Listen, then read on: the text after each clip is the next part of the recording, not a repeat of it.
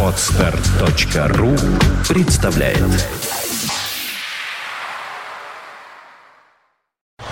You are listening. You're listening to Internet Radio Fontanka FM. Fontanka FM.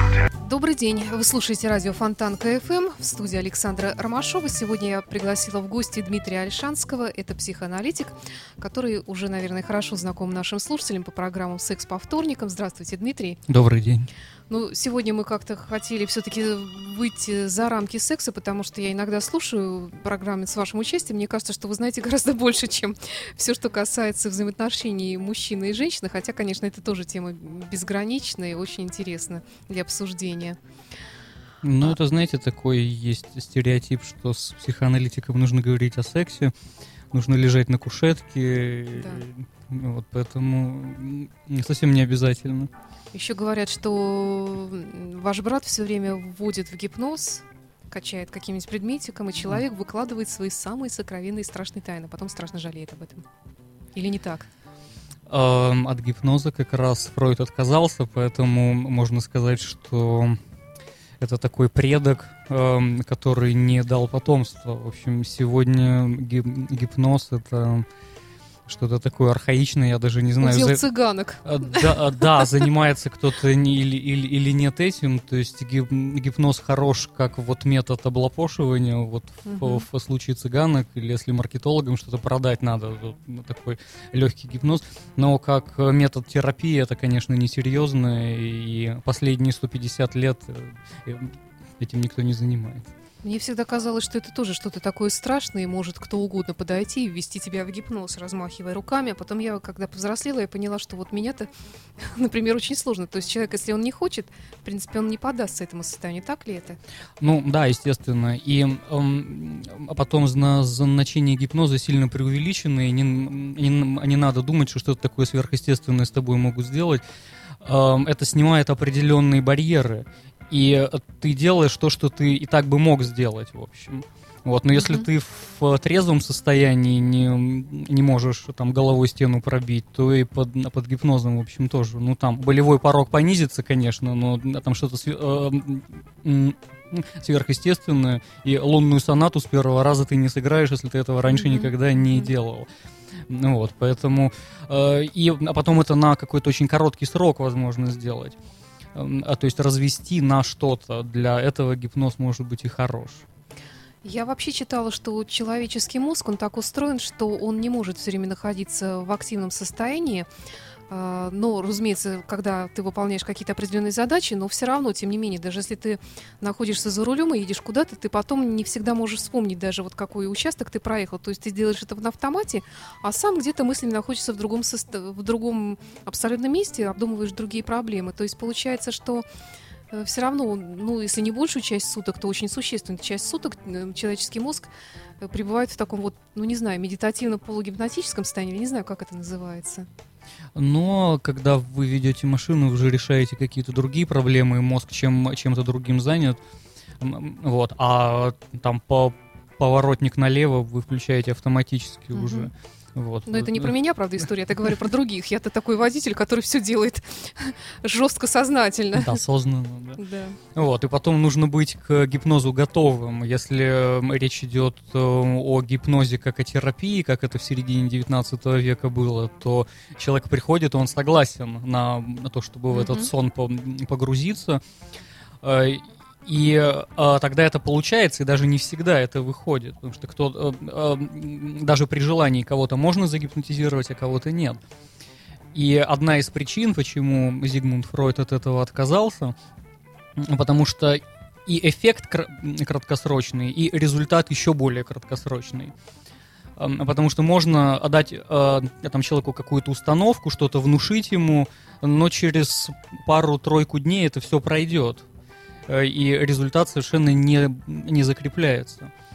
Ну вот какие задачи вот обычно рекламируются или вот говорят, что можно это излечить гипнозом? Ну, скажем, человек может отказаться от дурных привычек, от бросить курить. Или, например, он что-то забыл, вот обычно это в фильмах во всяких, человек потеря памяти, он что-то вспоминает, то, что он не, мог, не мог вспомнить, может, там раскрытие преступлений каких-то.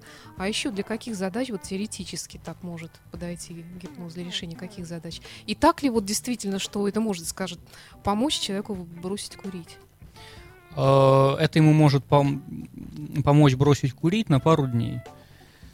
То есть все равно какой-то срок определенный. а, Да, у гипноза нет терапевтического эффекта, ве- в этом весь фокус, что э, за 5 минут можно решить проблему, но она вернется либо в этой форме, либо какой-то другой. Ам, Вот, собственно, как Фройд стал отказываться от гипноза. Он учился у Жана Мартена Шарко в, в Париже, у человека, который придумал этот метод. А, И вроде бы это был на тот момент довольно революционный такой способ терапии, что вот человек приходит с какой-то проблемой, фобией или истерическим расстройством, его погружают в сон и спрашивают, когда у тебя там первый раз эта фобия произошла. Он говорит, предположим, там, в 4 года я увидел какого-то страшного жука.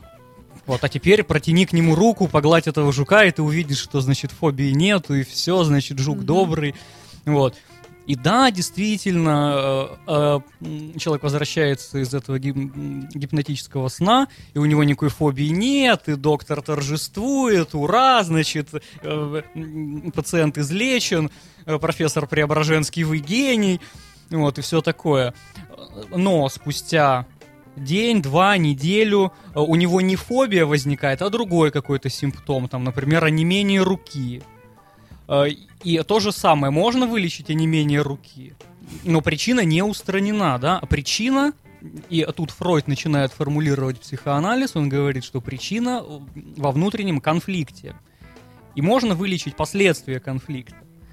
Но сам конфликт не проработан, Мгм. поэтому он будет сказываться там в одном, другом, третьем, пятом, десятом. Эм, Здесь, наверное, уместно параллель с какими-то инфекционными заболеваниями. Да, у человека вирус, например, в организме, и можно сбивать температуру у него, но вирус останется Да. болезнь будет продолжаться. Вот. И, в общем, он формально может пойти на работу, но при этом организм будет не вылечен. и- Ну, так же, как болит зуб, э, лечить это обезболиванием, скажем. Ну да. припарками какими-то. Э, Дмитрий, вот вы представились мне, как я сначала хотела представить вас как психотерапевта, а потом вы сказали психоаналитика. Все-таки хотелось бы уточнить вот эту разницу. В чем разница между психоаналитиком и психотерапевтом? Мы- я думаю, что среди наших слушателей тоже да, есть такие же несведущие, как и я. Ну, это совершенно разные профессии и разные мировоззрения. Общее между ними, наверное, там пе- первый слог э, этого слова. Психо. Э, Психо, да. И в, в этом смысле, конечно, э, между психоанализом и психотерапией столько же общего, сколько э, там между синологией и апельсином. Вот, и там, и там корень син есть. Вот, но э, а вещи совершенно разные. Вот, также и психоанализ и психотерапия. Э, иногда бывает путают, но сейчас надо сказать, что более просвещенное поколение, более просвещенные пациенты и э, довольно редко сейчас приходится рассказывать, в чем, в чем разница. Психолог это одна история, психотерапевт другая, психоаналитик третья. Психиатр. А психиатр это вообще доктор, который э, Лечит. просто лечит э, орган. И медицина исходит из гипотезы, что э, все психические проявления, э, они происходят от органических. И, грубо говоря, психиатр лечит мозг. А я думала душу. Хотя что А, такое а, душа? Душа предмет темный и исследованию не подлежит. А Вот, психиатр, э, да, исходит из того, что в, в головном мозгу не хватает какого-то химического элемента, и поэтому возникают депрессии, поэтому, чтобы депрессии не было, надо дать антидепрессант. Если фобия, то не хватает какого-то другого вещества, его нужно в, в мозг доставить, в тот или иной центр мозга доставить. Вот. И эта медицинская концепция, психотерапия, по большому счету, это э, из, из, из, из- исходит из тех же предпосылок, но не всегда лечит медикаментозно. Иногда психотерапия тоже лечит разговором. Но для э, большинства психотерапевтов все-таки э, те же самые исходные, что есть некая болезнь, и отсюда слово терапия, болезнь нужно вылечить. Лекарством. Э, э, Иногда лекарством, иногда там тренингами, внушением, там су- сугестией, еще чем-то. Эм, вот, то есть человек приходит с какой-то болезнью, и он больной, а психотерапевт эту болезнь терапевтирует. Э, некоторым псих, психотерапевтам не очень это нравится, они говорят психокоррекция. Ну, в общем, то же самое. Да? Е- есть что-то, что нужно исправить. Э, есть что-то, что нужно излечить, исцелить, избавиться. У тебя там есть фобия, ее нужно вылечить. Э, и тут дело не хитрое, вылечить фобию можно. Э, а такой французский а, психоаналитик Феликс Гватари говорит нам о том, что вылечить проблему это самое простое, но мы никогда не поймем, что за ней стоит, какая причина ее вызвала. И любая проблема, любой симптом, на который мы жалуемся, это такая ниточка, которую нам бросает бессознательное, для того, чтобы что-то нам сказать. И если мы эту ниточку берем и начинаем клубочек распутывать, то мы начинаем заниматься психоанализом как раз, потому mm-hmm. что психоанализ это практика истины. И мы ориентированы не на мифическое здоровье, там, чтобы вылечить и сделать человека нормальным, условно говоря, или таким же, как все. Э, я никогда не видел, кстати, человека такого же, как все. что каждый человек, он какой-то особенный, да? Ну, абсолютно нормальные люди же есть. Э, к счастью, нет. Э, они есть в воображении. И когда ты начинаешь у человека спрашивать, а кто такой нормальный, то все рассказывают про разных. Э, да, для кого-то нормальный это тот, кто ездит на Бентли, отдыхает на Мальдивах, а для кого-то нормальный это тот, кто не, там не работает и сидит дома на подоконнике, читает любимую книжку. Mm-hmm. Вот, то есть это совершенно разные образы такие нормальности, да? Вот. А психоанализ не занимается лечением проблемы, потому что у нас нет понятий о здоровье и болезни, о патологии и норме. И в, в этом смысле я не могу сказать, что кто-то более нормален, нежели, э, эм, нежели кто. И тут тоже вопрос, а кого считать нормальным? Нет, ну есть же люди откровенно, в общем-то, когда смотришь, понимаешь, что человек-то явно с левой резьбой, как говорит народе, вот, или явно там с придурью какой-то, вот, ну, есть явно ненормальные. Но есть такие ненормальные, ну, скажем, там, ну, ну действительно, вот, да, придурковатые. Ну, вот это хорошая метафора с левой резьбой. А, он, он же как-то завинчивается с этой левой резьбой. Кстати, да. Ну и отлично. Работает, организм работает. Да. Вот, то есть он устроен, но несколько иначе, да, устроен, нежели мы, мы все. Вот. А в медицине, в психиатрии, психотерапии как раз есть представление о норме и патологии, и здесь довольно такой тонкий вопрос. Норма — это то, что разделяет большинство. Угу а оно постоянно меняется, это большинство. И сто лет назад какие-то вещи считались э, явной девиацией, явным отклонением. Например? Ну, например, гомосексуализм, такой угу. самый яркий пример, да. И Фройд описывает это как извращение. Угу. А теперь общество изменилось, и мы не считаем это чем-то ненормальным. Нет, я да? не могу сказать, что все так не считают. Это принято. Ну, ну, ну по крайней мере, врачи, считать, да, да, врачи, врачи так... и наша конституция говорит, да. что значит, это вот, ну, там у кого-то более архаические взгляды сохранились. Ну, вот один из примеров такой, да, угу. что э, или там, я не знаю, э, э, 100-200 лет назад женщина, которая не хочет рожать детей, это было что-то вообще из ряда вон выходящее, она больная, ее надо лечить. А теперь child free, ну как-то тоже часть mm-hmm. нашей жизни, ну хочет рожает, не хочет не рожает, ничего такого в этом нет. Вот. И э, понятие нормы э, начинает зависеть от, от общества. То, что э, э разделяет большинство, то нормально. И э, стоит э, там пересечь границу какого-то государства, и окажется, что и понятие нормы изменилось, потому что там культура Кстати, другая, да. цивилизация другая. Вот, и как ты не носишь паранжу, так, так что тебя надо лечить таблетками, значит.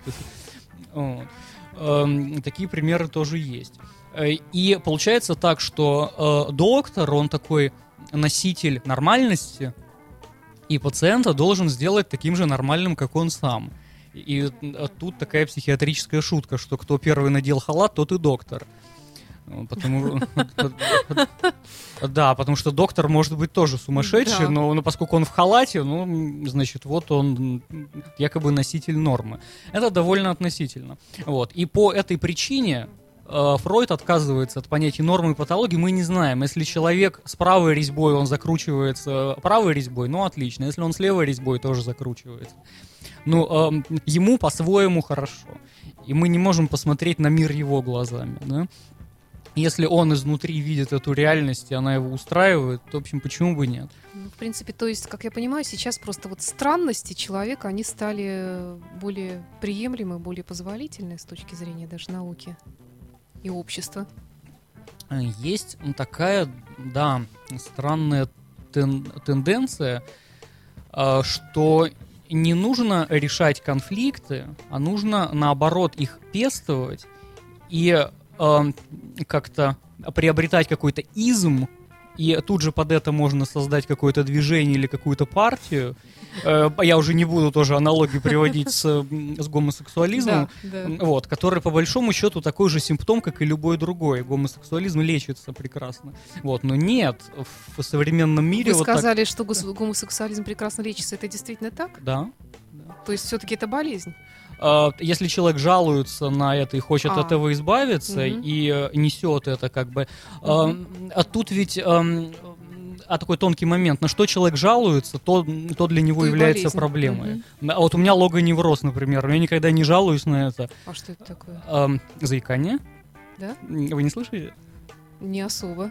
Вот. Есть люди, у которых логоневроз, это там огромная проблема. Они вот, я стесняюсь там говорить на публике, а, а тут еще радио, я вот заикаюсь постоянно. Вот, но меня это не напрягает особо. Ну, да, вот это моя особенность. Я не хочу это лечить вообще. Вот, потом я очки ношу, как видите, у меня близорукость. Э, и тоже для кого-то это болезнь не проблема, а мне очень нравится.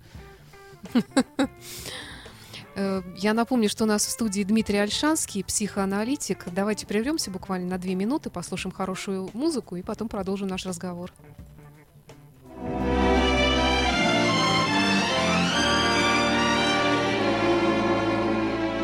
From Russia with love,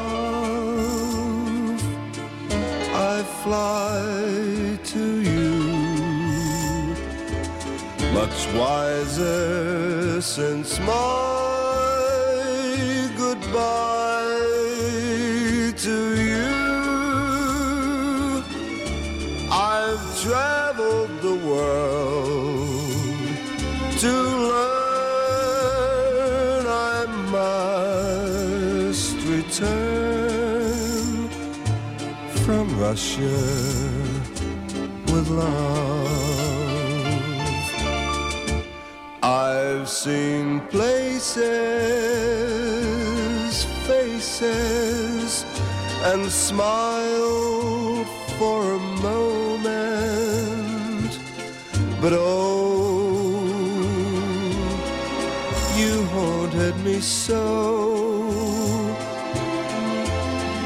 Still, my tongue tied, young pride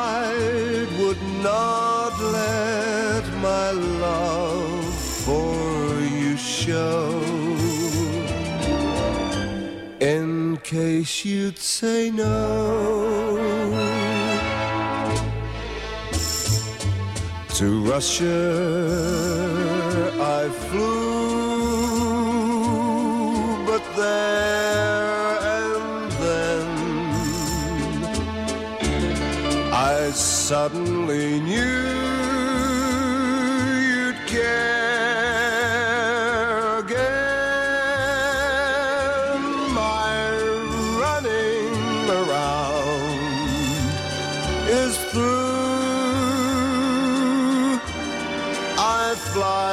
to you from Russia with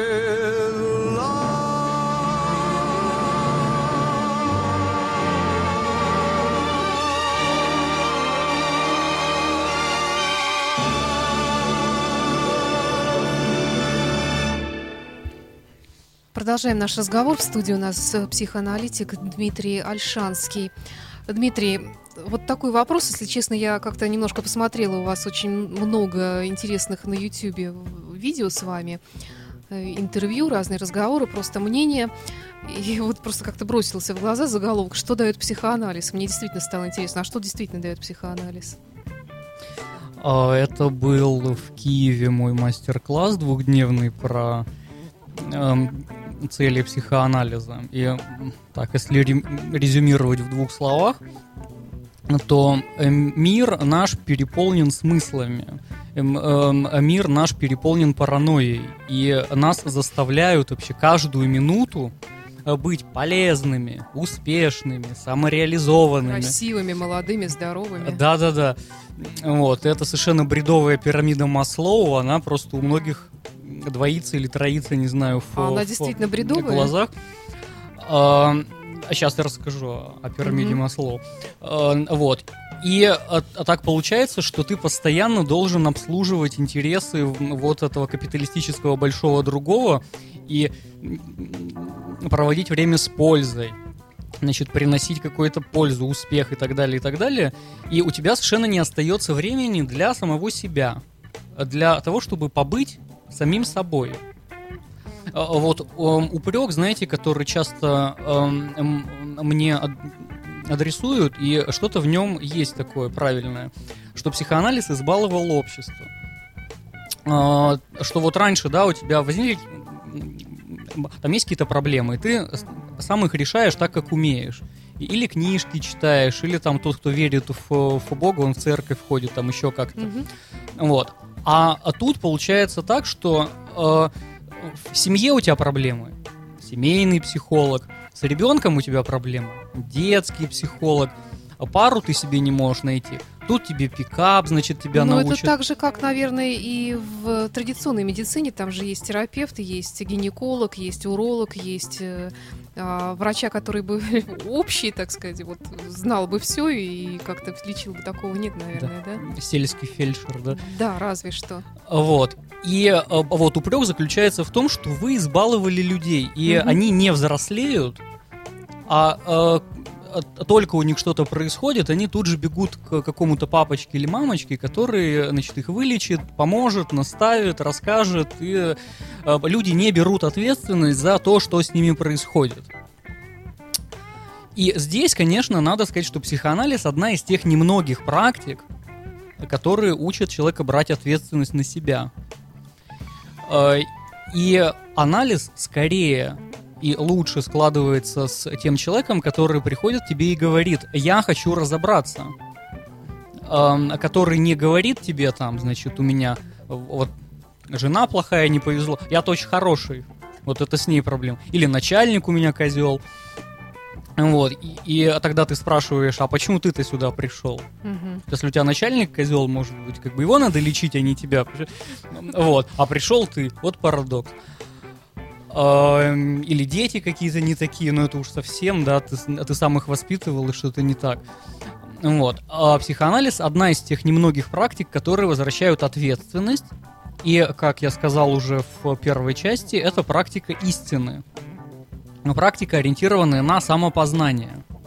Вот, наверное, единственная в, в- в сегодняшнем мире практика, которая а- ори- ориентирована на уникальность субъекта, на познание его сингулярности в этом мире. А, вот. И третья вещь, которую я сейчас вспоминаю из этого мастер-класса, это слова Жан-Люка Нанси, который говорит о том, что психоанализ должен возвращать в, в мир немножко бессмыслицы. Все слишком понятно, все слишком осмысленно в этом мире. И дол- должно быть хоть что-то непонятное, какая-то загадка должна оставаться. Э, И человека нельзя разложить по полочкам, что-то всегда остается. И психоанализ именно этим и занимается. А, Можно разобраться в твоем симптоме, в, в твоей проблеме, там, твоей истории, твоем детстве, твоих отношениях, бла-бла-бла, но всегда останется что-то в каждом человеке, что-то такое, чего мы никогда не узнаем. Но мы можем приближаться к этой истине. И можем пытаться ее раскрыть, пытаться понять себя. И вот в этом задача психоанализа. То есть клубочек все равно до конца не раскрутится. Эм, Я полагаю, что да. Бесконечно. Темная человеческая душа. А вот, если, понимаете, психология и психотерапия, которые мы пытаемся сейчас развести, да, они сводят все к какому, ну, там, чет- четыре типа характера, например. И каждый из нас один из, из, из, из этих четырех, и все Ну, понятно. Столько нюансов, мне кажется, у каждого человека. Вот, или потом это ново- новомодное, тоже не, непонятное течение соционика. Там Не слышала, кстати. Эм, Всего чет- на 14 типов. Ну, в, в зависимости от того, там, интроверт или экстраверт. Мгм. Склонен ты ин, ин, ин- интуитивно или рационально воспринимать и так далее. Там значит, несколько параметров. И каждый человек какой-то из 14 типов. И никакой индивидуальности у тебя нет. Ты вот такой вот тип, и как бы с тобой надо вот так работать. Все понятно. А вы знаете, а мне всегда казалось, что вот эти вот типы, в том числе сангвиник, флегматик и так далее, это сродни овен, телец, рыба, рак, стрелец, гороскопы. Да-да-да, То есть, абсолютно типа, вот ты так. такой и все. Да, абсолютно так. И удивительно, что вроде бы научное знание, э, такое как психология или психотерапия, скатываются к эзотерике. И вот, вот тоже придумывают там, если вот у тебя такой психотип, то ты там склонен к, к таким болезням, и чет- м, 14 числа тебе не нужно ходить там туда-то, ну, вот и тому подобное. А, кстати, а как вы относитесь, вот разные еще способы есть тестирования, например, чтобы выявить там, э, ну, скажем, тест по профориентации, вот, скажем, есть вот сейчас в моде такие тоже вот профориентируют человека, к чему ты склонен, на что способен и так далее. Ну, отчасти надо сказать, что это овеществление человека, когда мы какой-то тип ему приписываем. Мы перестаем видеть, собственно, личность, а начинаем видеть тип. И тут неважно, как мы это назовем. Овен, сангвиник, э, или, или там психотип Да. Бальзак, или как-то Да. еще, да, это та же эзотерика. А вот. Э, И это не может быть, конечно, э, работой с, с личностью, потому что там нет человека. А, Но когда речь идет об устройстве на работу, то почему бы нет? Если у тебя есть какие-то склонности, и ты можешь их выявить там, более успешно и более реализованно работать в, в- в- в какой-то сфере, ну почему бы нет? Вот, кому-то больше нравится с книжками возиться, а, а кому-то лазить в горы, например. Ну И да, конечно. вот, хотя я думаю, что человек, в общем, и так прекрасно знает, что ему нравится возиться с книжками, а другому Ну, лазить. просто некоторым приятно услышать это со стороны. Иногда бывает. Что вроде как одобрение и оправдание тому, что ты вот что-то хочешь себе или не можешь принять решение. А вот э, вы говорили про психоанализ, что вы вот как бы докапываетесь до каких-то глубин души человеческой и учите человека э, быть ответственным за многие вещи, которые с ним происходят. Ну вот смотрите, как получается. То есть я, допустим, прихожу, я вся такая несчастная. Вот скажите, ну вот что мне делать? Ну вот как жить? И вы, значит, долго меня выслушиваете, я вам всю жизнь свою рассказал, потом говорите, сама виновата. Да бог ты мой, к определенному возрасту я и так сама начинаю понимать, в чем я виновата и так далее. В принципе. И зачем мне тогда спрашивается психоаналитик? Или не все так могут, не все приходят к таким выводам? Или, или, или все-таки прийти к такому, это н- ни в коем случае не жизненная мудрость, не понятие возраста. Может быть, это и- или дано человеку, или не дано. Я не знаю. А Вот это очень хороший пример. Посмотрите, вы попытались описать типичную ситуацию, а Мгм. рассказали очень конкретную. Да. И она совсем не типичная э, по, по ряду причин. Первая причина, вы сказали, что э, а- аналитик говорит, сама виновата. Мгм. Стало быть, уже понятие вины присутствует. Ну, И- нет, и в сущности, я понимаю ваши слова, то есть вы говорите, Мгм. что вы учите брать ответственность за себя, Мгм. то есть я на свой женский язык перевожу это как то, что я сама виновата. А как связана ответственность и вина? Это разные вещи. Ну, Быть у женщин вообще в уме разные вещи происходят. Ну, вот я, например, поняла это так. А, вот ну, ну, ну, для смотрите. себя, то есть э, я, я, может быть, э, преувеличиваю что-то, может быть, вот э, как-то есть у меня такое вот в характере, но в сущности вот, вот может же быть так. Да, смотрите. то есть если для- я могу сама это исправить, значит, наверное, в этом есть и моя вина, значит, в этом есть и мо- моя ошибка какая-то или как? Вот, получается? для вас очень близко связаны понятия вины и ответственности. Э, Это ваша особенность. Вот, это не у всех есть. Вот, это ваша А, То есть, вот, индивидуальность. скажем, мужчины, они вот, они наоборот виноваты кто угодно, жена. Мама, папа, учитель в школе, дедушка, детская травма. Но только не я, я хороший, я идеальный. А почему вы так про- противопоставляете Ну, мужчин и а, Это женщин? вот просто, ну, ну, ну, мне кажется, что это очень э, такое вот типичное восприятие. Вот, вот как мне кажется. Вот. Я не знаю, может быть, это мое личное. Ну, да, конечно, да. Да, это интересно. Вот, вот, вот, а вы так различаете мужчин и женщин, кто-то Да, иначе да. различает мужчин и женщин. Вот, поэтому это совсем не, не типичная ситуация, а ваша собственная. М, Вот, ну, это здорово, что у вас вот, вот есть такие связки между разными понятиями, и из этого мировоззрение это и выстраивается. Это и есть внутренний мир человека. Эм, Я не, не предполагал, например, что вина и ответственность могут быть как-то на, на одной нотной полосочке, да? Вот, а у вас вот это есть. Ну, хорошо, а если не так, то, ну, хорошо, а что человек может сделать? Вот, допустим, он понял в результате общения с психоаналитиком, что э, на нем есть ответственность какая-то. Ну, и дальше что? Если ситуация, допустим, неисправима, ну, ну, есть же действительно в жизни какие-то вещи, которые, ну, невозможно исправить, которые не зависят от нас. А, например. Болезни родственников, скажем так. Но болезни, болезни близких людей это как раз то, с чего Фройд начинал, кстати.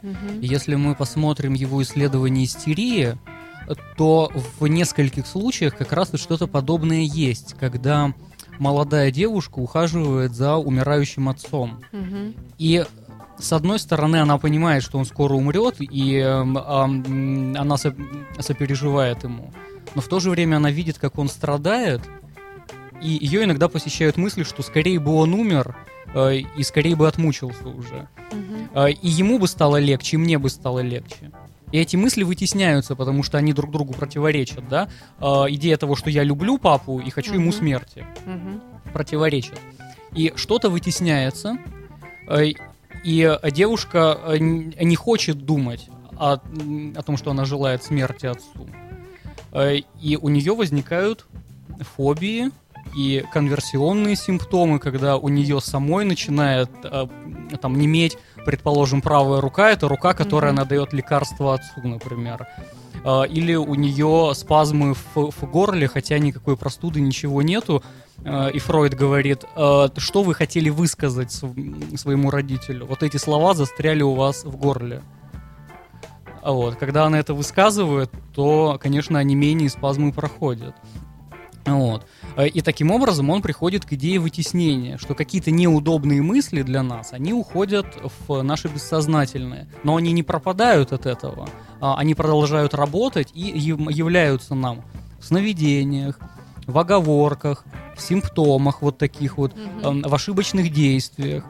А вы все это слышите, и вот такие маячки вы в человеческой речи улавливаете и складываете их в картину, да, в целостную, получается. Да, это, это, это профессия. Интересно. А, вот, э, скажем, ну вот другая проблема, вот, которая, мне кажется, тоже очень актуальна. Нет денег. Ну вот, скажем, человек вот мечтает, хочет вот дом, хочет быть богатым. А, а вот, ну, ну, не, ну никак, ну вот, да, вот так, ну вот так вот моя жизнь сложилась, что я вот простой инженер, ну, ну не простой инженер сейчас, скажем, ну простой охранник там или простой продавец. А, и вот, ну, никак вот не получается, поэтому я всех ненавижу вокруг богатых. А Тут несколько моментов тоже Бывают интересно. наверное, такие случаи. А, Жизнь сложилась, Да, а как бы независимо от меня она сложилась. конечно. Вот, и получается, что... А кто живет эту жизнь тогда? Если Мгм. она складывается, да, Судьба, независимо от- судьба, есть еще такая вот гадина. да. А почему она к этому человеку так неблагосклонна Ну тогда? вот и не под судьба? счастливой звездой родился, под, не под тем знаком зодиака. Так, не свезло. Да, не тот психотип по аюрведе. Да, Вот, и тут тоже вопрос, почему тогда жизнь твоя складывается так, как ты э, не хочешь? Эм, И кто живет твоей жизнью, почему я... А, на самом деле деньги это вообще не проблема, деньги это ресурс восполнимый. И нужны Да. тебе деньги, встал, пошел, заработал, да? Есть единственный ресурс невосполнимый. Это время. Э, И оно уже не возвращается, да? А Все остальные ресурсы восполнимы. Кстати, говорят, что даже теперь научились восстанавливать нервные клетки. М. Нет, читала на прошлой неделе. Представляете? Так что даже вот, даже и то ресурс получается восполнимый. Ну, скоро, да, человек станет такой частью компьютера, и э, там нервные клетки будут перезагружаться с, с нового драйвера. Надеюсь, всё. что этого не произойдет. Все просто будет. Да. Время это то, что не возвращается, а все остальное, ну, там, деньги, э, силы, приобретение, это, ну, то есть, если человек хочет заработать, я не не вижу проблем. Встал, пошел, заработал. Ну, все вот не та работа, вот э, не, не та зарплата. М. А бьешься, бьешься, как это, как, белка в колесе. А да? тут вот интересно, почему ты организуешь свою жизнь так, а, чтобы биться как белка в колесе, чтобы не зарабатывать столько ты, сколько хочешь. А может быть, ты как раз и не хочешь зарабатывать. А может быть, тебе очень удобно сидеть и ныть о том, что вот, жизнь Да. проходит мимо, Да, э, значит, да. ничего не состоялось. А потом у тебя есть хороший способ завидовать кому-то. Вот у него есть дом, там у него есть машина, а у меня нету. Нет, ну а потом я уже, скажем, э, предпенсионный, вот там э, дети наши, вот, а куда уж мне теперь? Да. Такое же тоже может быть. А, э, Люди очень любят страдать. Да. Каждый находит себе способ страдания. Вот. И не иметь денег, сидеть и завидовать, сидеть и ныть, это очень хороший способ страдать. И, в общем, почему бы нет? Да, если человеку нравится страдать, то страдай на здоровье. Дмитрий, ну я вот тут какие-то такие примеры привела. А вообще, с чем человек приходит э, к психоаналитику? Есть ли у вас какая-то своя, может быть, ну, грубо говоря, статистика? Вот какие проблемы чаще всего волнуют людей? Ну, скажем, я не знаю, депрессия. Вот у меня такая депрессия, такая депрессия. Или там, я, я не знаю, что еще может быть. Ам, Тут, как сказать, нет, конечно, э, я не, не веду статистики там чего, чего, чего больше, чего меньше, но, скажем так, если человек приходит к тебе с проблемой, то это уже очень хорошо. А проблема есть.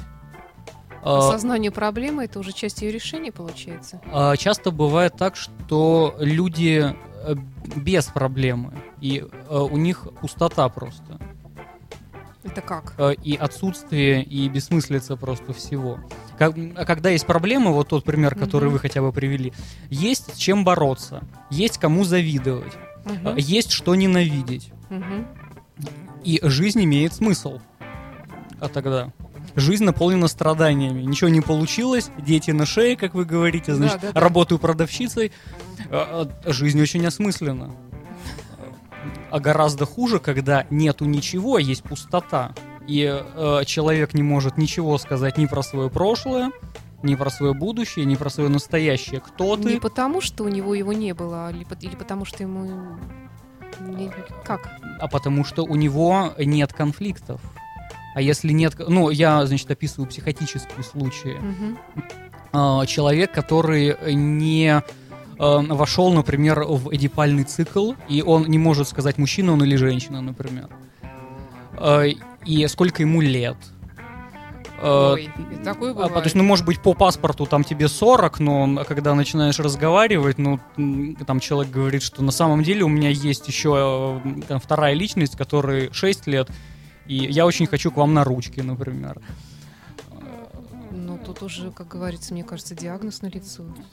Ну, есть такие Да. случаи, да, почему нет? Мы с, с разными пациентами работаем. Вот. А, Нет выбора пола. Потом во, во времени он как-то странно существует. Человек без возраста. А, э, Человек, ам, ам, Это про меня. который, например, У меня не... нет возраста. Ну, это, это, это вы Это сейчас... от 29 до 34 я прожила самые счастливые 20 лет своей жизни. Я придерживаюсь этого принципа. Ну, это так, я как пример привожу. Девушки всегда 19, а все остальное это жизненный опыт. Да. А Вот. А Потом люди, для которых, например, не- немыслимы никакие отношения. Э, С, эм, а не только с, эм, с противоположным Мгм. полом, а вообще с кем бы то ни было. Эм, Есть э, те, для кого совершенно невозможно продолжение рода, и ребенок это просто катастрофа, например, там и так далее. Вот, поэтому, знаете, вот, вот когда видишь таких людей, и, в общем, э, некоторые из них очень устроены, очень социализированы, адаптированы, и, и э, по 50, 60, 70 лет живут и никогда не сталкиваются ни с какими острыми углами, вот, начинаешь думать, что понятие нормы и патологии как-то... А зачем же тогда они к вам приходят, если они ничего не могут сказать? Э, отчасти иногда такое бывает, что приходят именно с бессмысленностью жизни. И э, там, скажем, вот я прожил 65 лет, и общем, непонятно, чья это была жизнь. Э, и что происходило. Кстати, и- это действительно серьезно. Это не так смешно, как я пытаюсь это представить. Это ужасно. Вот. Я думаю, что с этим сталкиваются в любом возрасте, рано или поздно, мне кажется, любой человек. Ну, периодически, во всяком случае, такое бывает, да? На потеря смысла жизни, да, каждый это переживает. Э, Я вот веду к тому, что если у тебя есть конфликты, то это уже хорошо. Если у тебя есть проблема, то это есть от чего отталкиваться, это почва под ногами. Э, Не будем забывать, что на латыни слово проблема, да, обозначает не, не только то, что мы вкладываем в это слово, а там очень много зна- значений, и в том числе э, проблема это часть доспеха на на руке такой типа щита. И э, а проблема это то, что тебя защищает от чего-то. То есть так получается. Если ты на что-то жалуешься, то это тебя защищает от бессмысленности и пустоты жизни. Э, От тревожности по поводу того, кто ты, что ты, для чего ты. У тебя есть кому завидовать. Вот у него там, значит, э, машина и дом, а это я Жизнь простая кипит, продавщица, да. В душе у меня все, да, кипит. Вот, тебе есть на что жаловаться, тебе есть кому завидовать. А если у человека полная пустота, то не- и нету границ собственной личности, границ внешнего и внутреннего, границ пола, как я сказал уже, границ отношений. Э, И э, это хорошо, если на это место приходит какой-то бред, предположим, и человек начинает увлекаться, ну пусть даже эзотерикой, вот раз мы уж Мгм, э, да. этого коснулись, а многим сумасшедшим эзотерика помогает, потому что она хотя бы расставляет по местам что-то. Э, И человек начинает верить там в карму, там переселение душ, там еще что-то. Но ему как-то это позволяет осмыслить самого себя. И сегодня ты родился человеком, ну а потом ты родишься там, я не знаю, э, машиной Nissan. Э, Или, я не знаю, есть у них там душа или нет, или э, Ну там да. портативным компьютером. Вот. И э, это уже что-то, что позволяет расставить точки над «и» в жизни человека э, и создать какую-то историю жизни, историю его самого. Ну, а всегда ли человек приходит и именно вот с какой-то конкретной проблемой? Ну, да, вот мы уже это вроде как и выяснили, но все равно вот... э, Или, например, человек понимает, что что-то у него не так, а сформулировать этого не может. Бывает, наверное, же и так. Ну, вот что-то его не устраивает этой жизни, сам это понять не может. Мгм. То есть вы попытаетесь э, этот клубочек размотать, получается. Ну, нет, ну, вот даже я не знаю, как сформулировать точнее этот вопрос. Ну, наверное, как человек понимает, откуда он знает и откуда приходит осознание того, что он должен прийти к вам, к психоаналитику, и что вы мне можете помочь этому человеку. Здесь очень разные истории. А, Кто-то, вот вы сказали, с, с проблемами, кто-то приходит, не имея конкретной проблемы, а желая разобраться в себе. И это такая святая цель, конечно, самопознание.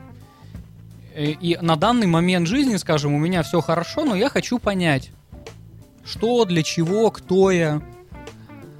А, Или бывают случаи, что человек а, увидел какое-то невероятное совершенно сновидение, то, что не вписывается в его, то, что называется, я-концепцию, а а то, что со мной вот, вот никогда не могло произойти просто. Но я увидел это во сне. И стало быть, я какой-то не такой, как я себе представляю, я хочу об этом поговорить. Вот. Это проблема, ну, в том смысле, как э, может понимать себе проблему продавщица, которая за- завидует машине и дому, ну, какое-то, значит, сновидение ночью, это не- не такая большая проблема, да. Тем не менее, человек обращается ко мне с тем, чтобы это проработать и понять. А, Кто-то, да, с, с, каким-то конкретным запросом приходит. А Кто-то приходит по рекомендации. И э, тут э, совершенно другая история. Если, скажем, психиатр направил ко мне пациента, э, то это одна А история. даже так, так бывает даже, да? Ну, да, конечно. Там человек отказывается от препаратов, предположим, Мгм. вот, и хочет самостоятельно переживать те проблемы, которые при помощи препаратов заглушить просто можно. Вот в этом особенность э, психиатрии и препаратов, что они не лечат саму проблему, а просто устраняют эффект. Вот. И чтобы проработать конфликт, э, люди приходят к аналитику. Вот здесь надо сказать, что есть, конечно, профессиональные психиатры, которые э, не, не озабочены зарабатыванием денег и тем, как можно больше подсадить лю- людей на, на антидепрессанты, да, а, а те, кто все-таки думают о здоровье. Вот человек пропил курс, например, у него идет э, м, этот эффект отказа, да, и ему говорят, вот, может быть, тебе курс психотерапии или к аналитику обратиться. Э, А такие истории тоже бывают. Вот. А самые такие неблагоприятные случаи это когда человек приходит по настоянию каких-то родственников, иногда под, а под угрозами там, да. Даже так. А Когда Мгм. мама сказала ребенку, там, иди к психоаналитику, там, там, срочно, если ты не пойдешь, я тебя там что-нибудь, или там жена мужу, муж жене, там, если ты не, не разберешься в своих тараканах, я с тобой разведусь, там, и так далее. Вот. Тут, конечно, вот довольно сложно бывает понять степень ответственности. Э, Если тебя заставили сюда прийти, то кто передо мной? Эм, Там вы или ваш муж, который Ну да, вас заставил сюда? Э, Вот. Или, предположим, когда тебе человек платит не из своего кармана, а из, Мгм. из, из кармана родителей, ну, там, скажем, да, то я работаю не только с э, Мгм. эм, ним самим, да, с этим пациентом, но и тем, кто платит за него, и решаю тоже его проблемы. А вот результат. У нас, к сожалению, время так быстро идет. И я понимаю, что в результате разговора с вами у меня еще больше только вопросов возникло, А так и бывает. чем да, было в начале. А, В результате, просто приходя к психоаналитику, разговаривая с ним, проводя какое-то время в кабинете психоаналитика, человек может решить свои проблемы? Если он, Или это все равно работа над ошибками, домашняя работа? если он хочет, он это решит. Вот, но многие люди не хотят, в этом все дело. Вот, а если не хотят, но, эм, как вам сказать, любой симптом, как нам Фройд говорит, это компромиссное образование. Просто так на пустом месте ничего не возникает. Если у тебя фобия, а, а то это компромисс между разными влечениями. Вот тот пример, который я привел. Э, с одной стороны, я люблю отца, но в то же время хочу его смерти. Мгм. И это может привести к каким-то кон- конверсионным расстройствам, фобиям, тревогам и так далее, страху. А, И раз это возникло, это возникло не на пустом месте. А раз это возникло не на пустом месте, у этого есть какая-то цель. И твоя психика создала а, эту проблему. М, Как Маяковский говорит, если звезды зажигаются, то это кому-то нужно Да. да? Если у тебя вот то, на что ты жалуешься, то тебе это для чего-то нужно. А, И просто так взять у человека это забрать а было бы неправильно. Он много лет создавал себе симптом, Да, вынашивал, Да, выхаживал, да. э, э, выпистовывал. Да, да, да. В- Вот, а тут пришел, и раз у тебя это забрали. Ну, ну это как Интересно. Дмитрий, большое вам спасибо. Я вас приглашаю, конечно, еще раз, и, может быть, даже Спасибо. не один, потому что я вообще хотела с вами поговорить о том, что свойственно современному человеку, почему в мире так много агрессии, что почему э, так страшно жить в этом мире становится. Также хотела поговорить и о том, что такое депрессия, синдром хронической усталости, вот такие вещи, которые мы часто слышим. И много-много-много другое о сновидениях, конечно же. Стоит ли к ним серьезно относиться? Кстати, стоит ли к ним серьезно относиться? Э, это со- сообщение, которое посылает бессознательное. И относиться нужно как к, к любому письму. Можно прочитать, можно выкинуть, можно прочитать и принять к сведению, можно прочитать и не принять к сведению. Ясно. Хорошо. Спасибо, Дмитрий. Тогда времени больше у нас нет. И приходите еще, продолжим наш разговор. Дмитрий Альшанский, психоаналитик, был в студии радио Фонтанка КФМ. Э, спасибо вам. А вам спасибо. Да, и до встречи. До всего доброго.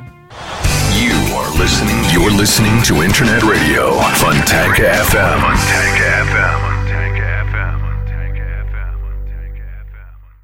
Скачать другие выпуски подкаста вы можете на podster.ru.